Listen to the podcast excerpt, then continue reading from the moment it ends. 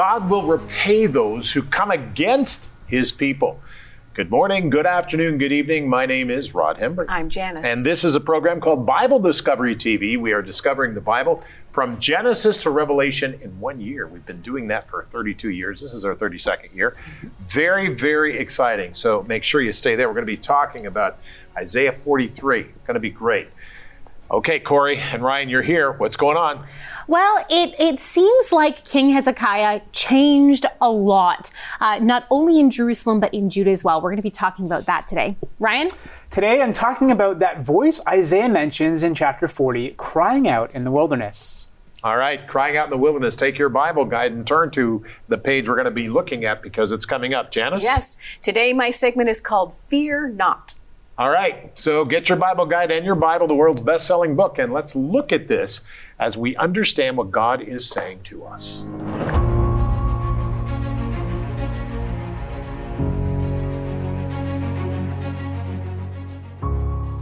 Isaiah 41, verses 8 through 16. But you, Israel, are my servant, Jacob, whom I have chosen, the descendants of Abraham, my friend you whom I have taken from the ends of the earth, and called from its farthest regions, and said to you, You are my servant. I have chosen you, and have not cast you away. Fear not, for I am with you. Be not dismayed, for I am your God.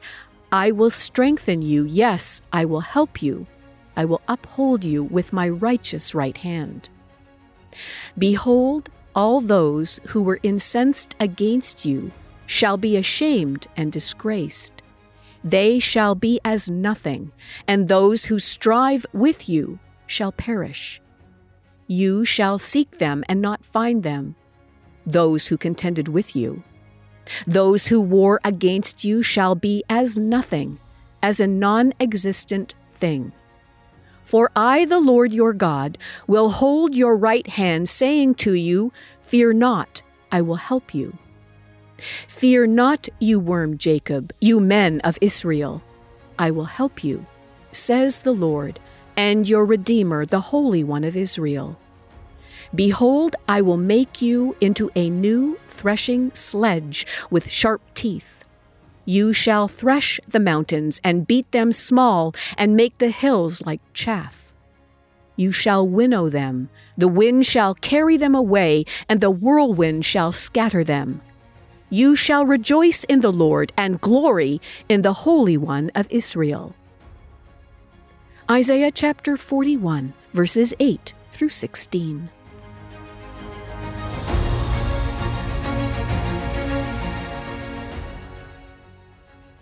Isaiah chapter 41 and chapter 42, these two passages of scripture, two chapters. That's what we read today as we continue to go through the Bible.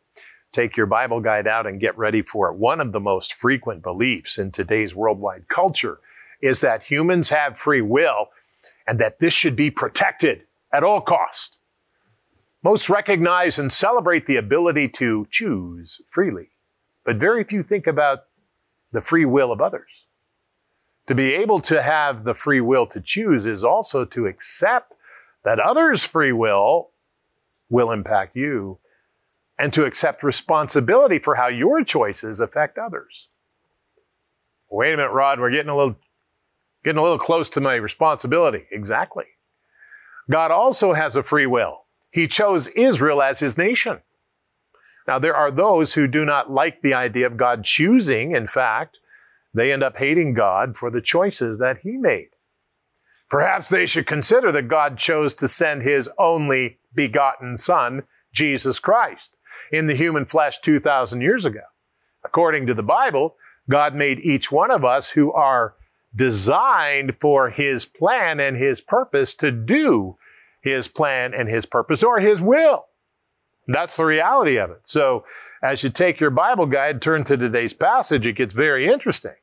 We're going to talk about God's choices and free will all around. Responsibility. Oh my goodness. Yes, responsibility. Nobody talks about that anymore. We are responsible for how we choose as Christians and responsible for how we talk as believers in Jesus Christ. Jesus Christ is the one who told us that, and he commands that to us. But let's look at the scripture today. Father, I pray as we look at your choice and we understand that um, free will is more than just choosing, but it's the responsibility involved with that too. Help us to remember that. And I pray that many Christians would hear this today and make decisions according to how you've chosen for us to live as we make you Lord of our lives. In Jesus' name, amen and amen. I tell people a lot, I no longer have free choice because I gave my choice to Jesus Christ when I invited Him to be the Lord of my life. What about you? Christians don't have free choice. They've given their choices over to God, and God speaks to them how they should choose. It's very interesting, you know. Uh, and, and, when we talk about Isaiah 41, get your Bible guide out. If you don't have one, call us or write to us. Go to Bible Discovery TV. You can get a hold of yours right there.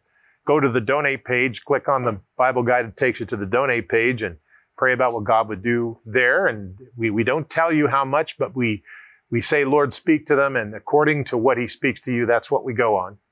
And, uh, when you get finished with that, it'll take you to a page where you can download the PDF files just like we have it printed and you can join us. So get a part of the Bible guide or get the Bible guide for the whole year. It's very exciting. Isaiah 41 verses 8 through 10. I love this part. But you, Israel, are my servant. God says, but you, Israel, are my servant. Isaiah's words continue. Jacob, who I have chosen. Jacob, who I have chosen, says the Lord, the descendants of Abraham, my friend. You whom I have taken from the ends of the earth and called from its furthest regions and said to you, you are my servant. I have chosen you and have not cast you away. So fear not, for I am with you. God says, fear not, I am with you. Be not dismayed, for I am your God. I will strengthen you. Yes, I will help you. I will uphold you with my righteous right hand. This is stunning, beloved. God chose and called Israel as his nation. And that choice is still valid today. God has chosen and selected those who will follow his only begotten son. Beloved, we, I'm a Christian. I'm a Gentile, but I'm a Christian. And that makes me, Romans 13, that makes me part of God's chosen nation. That's stunning and unbelievable because God chose to love me. And you know what? He chose to love you as well. It doesn't matter whether you're a J- Jewish uh, background or not. He chose to love you. If you come and give your life to Him and say, Jesus, come into my heart and be Lord of my life. I'm telling you, it's amazing. And He did that for me some 45 years ago. And I want to tell you something. It's been everything that's gone wrong in the last 45 years has been my problem. And God has slowly continuing to help me as I learn more. Back to the scripture, 4111. Behold, all those who were incensed against you shall be ashamed and disgraced. They shall be as nothing, and those who strive with you shall perish. You shall seek them and not find them. Those who contended with you, those who war against you shall be as nothing, as non-existent thing. For I, the Lord your God, will hold your right hand, saying to you, Fear not, I will help you. First he said, Fear not, I will strengthen you. Now he says, Fear not, I will help you. The second point is interesting. God gives his help and protection to those who belong to him. Help and protection. The enemy of our soul cannot damage us in any way beyond God's protection. I know people, and they always talk about the enemy this and the enemy that, and the enemy does this. The, I don't talk about that because God has done so much for us. Of course, the enemy is going to be playing out things, but God is bigger than the enemy. He has won the battle, beloved. So whatever I go through, I say, okay, Lord, I'm yours. Help me. And I've gone through a lot. And I'm sure there's more to go through, but I, I, I trust in the Lord. I trust in God. Beloved, we need to trust in the Lord. Regardless of how it feels, I don't judge my faith on how I feel. I judge my faith on my decisions. And my decision to follow Jesus Christ and Him to drop the Holy Spirit in my life is very important. 14 to 16. Fear not. Fear not, you worm Jacob, you men of Israel. I will help you, says the Lord and your Redeemer, the Holy One of Israel. Behold, I will make you into a new threshing sledge with sharp teeth. You shall thresh the mountains and beat them small and make the hills like chaff. You shall winnow them and the wind shall carry them away, and the whirlwind shall scatter them. You shall rejoice in the Lord and the glory of the Holy One of Israel. God is encouraging them. God's people have faith. And with that faith, God uses them to bring his kingdom on earth. Followers of Jesus Christ are God's people. Let me tell you something. I follow Jesus Christ. So I am a member of the Lord. In fact, uh, the Bible tells me in the New Testament that I'm an ambassador of Jesus Christ. So that's important for us to hear today. God will encourage you. And I would use the three times he said it here, I'd use it and remind us that God says, Fear not. I will strengthen you. Fear not. I am with you and fear not. I will help you.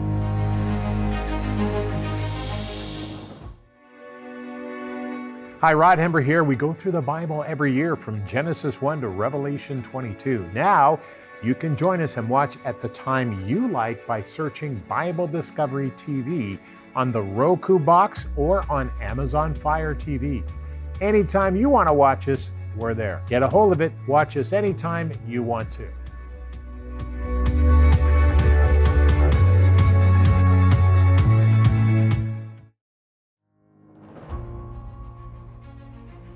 Now, one of the kings that Isaiah ministered to, that his his ministry of prophecy was really uh, oriented towards directing, was of course King Hezekiah. And we learn from the Bible and also from history and archaeology that King Hezekiah was a king who changed things. He changed a lot in Jerusalem and a lot in Judah. For example, in Jerusalem, we know that he extended the wall of Jerusalem. So he encapsulated the lower city of Jerusalem in preparation for the Assyrian invasion, just protecting more citizens than Jerusalem was protecting before. He also secured a water supply that was inside the walls of Jerusalem as well, and in wider Judah, and even venturing into northern Israel, he launched religious reforms. Uh, but when we take a look at the burial records of the kings, as recorded in the Bible, it appears that Hezekiah may have changed just one more thing.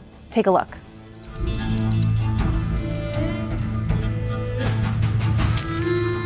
The royal tombs and burials of ancient Judah present us with several mysteries. First, there's the mystery presented by the death formulas of the kings of Jerusalem. For almost all the kings, the Bible says that they died and were buried in the city of David. Burial within the city's limits seems to have been exclusively reserved for Jerusalem's royals. All the 12 kings from David to Ahaz use this similar death formula or saying and are said to have been buried in the city of David, with only five of these kings being buried in their own tombs rather than in the proper tombs of the kings, and for various reasons. This all changes with Ahaz's son, the reformer king Hezekiah. He's the first king whose death formula just says that he died. It reads quite simply Hezekiah rested with his ancestors. Second Chronicles adds that Hezekiah was buried on the hill where the tombs of David's descendants are. So, not in the tombs of the kings within the city of David, but rather in a royal family cemetery nearby. Kings Manasseh and Amon are then said to have been buried in their palace garden, the Garden of Uzzah. The next king, Josiah, is likewise said to have been buried in Jerusalem, not the smaller Acropolis of the city of David, and in his own tomb. The last four kings of Jerusalem all died and were buried in various exiles. So, this leaves us with questions that researchers debate. Where exactly were the proper tombs of the kings? Where and what is the Garden of Uzzah? And why was there a shift away from burial in the tombs of the kings and into a palace garden and personal tombs? Some believe that the ministry of the prophet Ezekiel initiated the switch. In Ezekiel 43, God indicts Jerusalem for burying her kings so close to the temple and for accompanying their deaths with offerings. In this view, kings from Hezekiah onward were buried farther away from the temple to curry God's favor once again. There's also an interesting cultural association with kings and gardens. Garden tombs located in palace complexes were kingly places of burial in the cultures surrounding Judah. So perhaps King Manasseh's association with Assyria led him to choose a garden burial. These answers have led us to our next mystery. What were the unacceptable royal funeral offerings mentioned by Ezekiel? We know from King Asa's reign and from a mention in the book of Jeremiah that it was customary to have a large fire in honor of a dead king. Archaeologically, there are no known remains of a king's burial in or around Jerusalem. However, from more common graves, it's known that many funeral offerings and perhaps even yearly offerings were given to or on behalf of the dead. These were practical offerings like food, wine, and spices. Perhaps these were also offered for the kings in larger, grander quantities, and at least the prophet Ezekiel did not approve. So, while of course we can't be certain where Hezekiah exactly was buried, we don't have any surviving uh, tombs of the kings that haven't been completely dismantled or, you know, robbed throughout the course of history. It definitely would fit his character to change this. There doesn't seem to be much that Hezekiah wasn't willing to change. He knew that the stakes were high and he knew that the prophets of God were calling for wide reform. And so he seems to be very very responsive and reactive to these words of the prophets. That's very interesting. Mm. Responsive and reactive to the words. Fascinating. Yeah. All right. Very good. Brian? All right, well, my focus today is actually on Isaiah chapter 40, where the prophet prophesies about the voice of one crying out in the wilderness. And there's no question surrounding who this prophecy is about, because the New Testament explicitly connects this prophecy with John the Baptist. And so today, we're going to examine the life of this godly man. Let's study. John the Baptist has been accurately described as an imposing figure in the opening pages of the New Testament wearing coarse camel's hair and leather, eating locusts and wild honey, shouting at the top of his lungs in a wilderness place to the penitents and curious. John leaps out of the gospel pages as a frightening first figure of a new age. He rants of the coming judgment when the unjust will be destroyed. He demands conversion, he washes those who have begun to change their lives, and he is ultimately beheaded by a ruler who would not repent. John the Baptist inaugurates the good news of God's kingdom like a champagne bottle shattered against the hull of a new ship. John's birth had been foretold centuries earlier by the prophet Isaiah, who described him as the voice of one crying in the wilderness, and one who would prepare the way of the Lord, and make straight in the desert a highway for our God.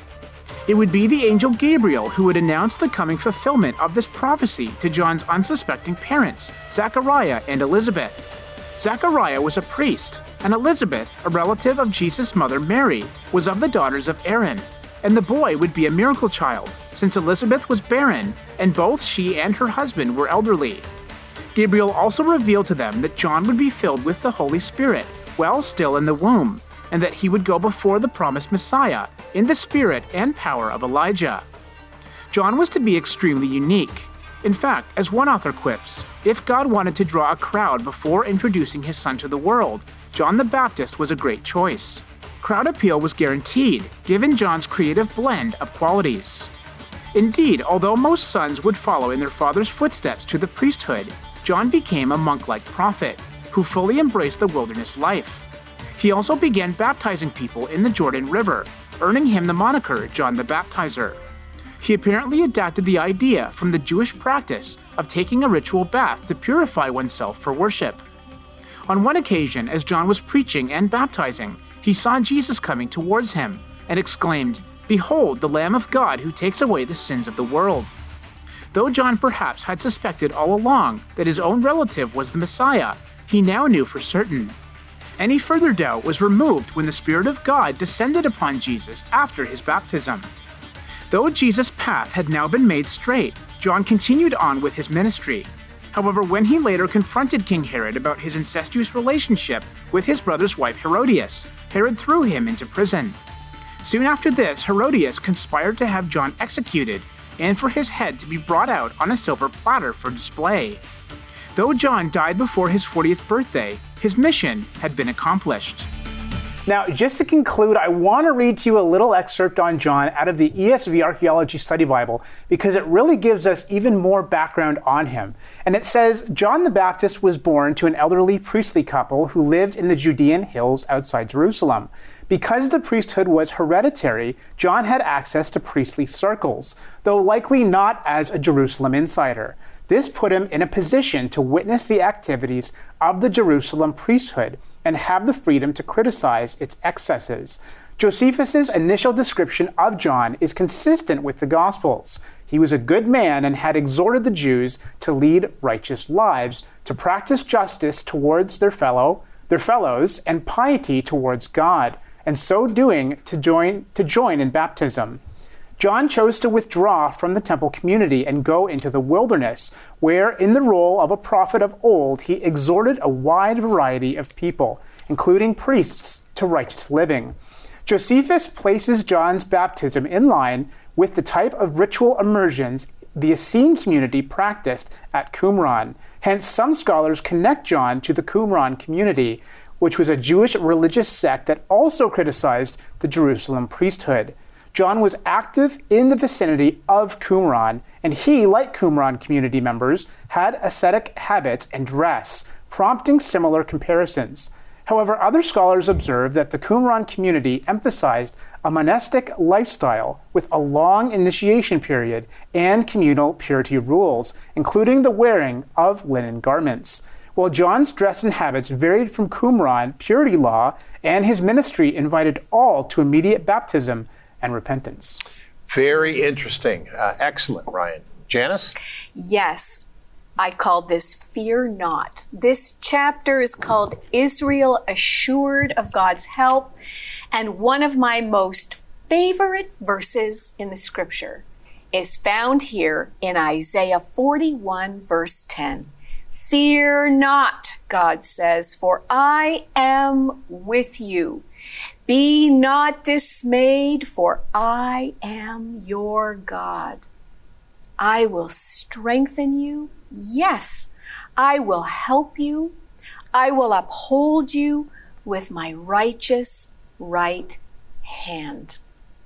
Wow. What an amazing promise from our Creator God, from our Heavenly Father such a beautiful verse to remind ourselves with on a daily basis.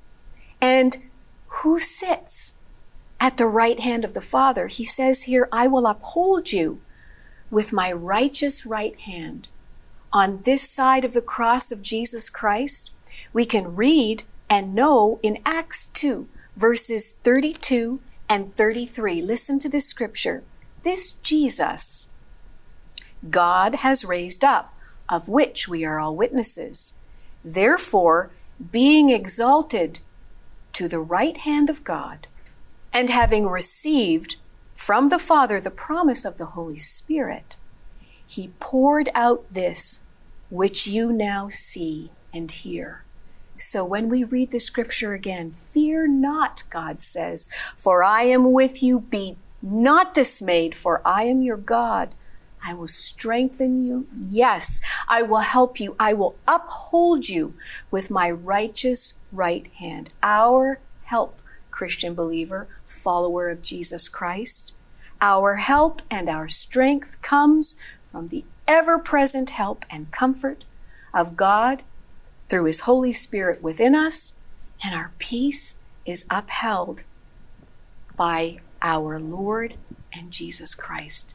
If that's not an important reminder to each one of us today, I don't know what is. Rod? I really think that uh, we need to pay attention to what God is saying. He's as close as the mention of his name. Yes. And so I, I would encourage you that if you want to know Jesus Christ, if you want to have him invited into your life, then you can do so by praying to him. When you pray to him, you simply say, and some people close their eyes to block out all the activity around them, and say, Lord Jesus, come into my heart. I believe that you died on the cross. And I believe that you rose again three days later. And I believe that you're fully God and fully man. Help me, Lord, and forgive me of my sin today. In Jesus' wonderful name. And we said together, Amen. It's a very simple prayer. And as we pray that, we allow Jesus Christ to come into our heart and to change us. Now we're going to be, you know, shifting our life around because we don't go after sin anymore. But we go after God. We go after doing things the way that God has called us to do them. And that's very, very important. So I want to encourage you to stay on the path, to get away from sin, and follow Jesus Christ as your Lord. That becomes critical in serving God.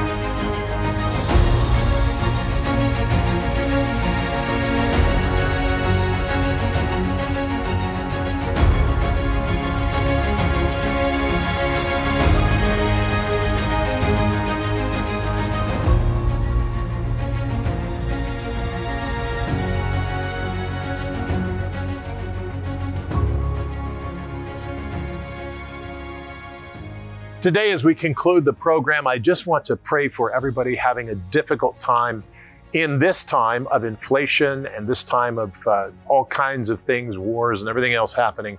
And Father, I pray today for all of us as we seek your face, the face of Jesus Christ, to make things right with us. We repent and we come back to you. Lord, help us today.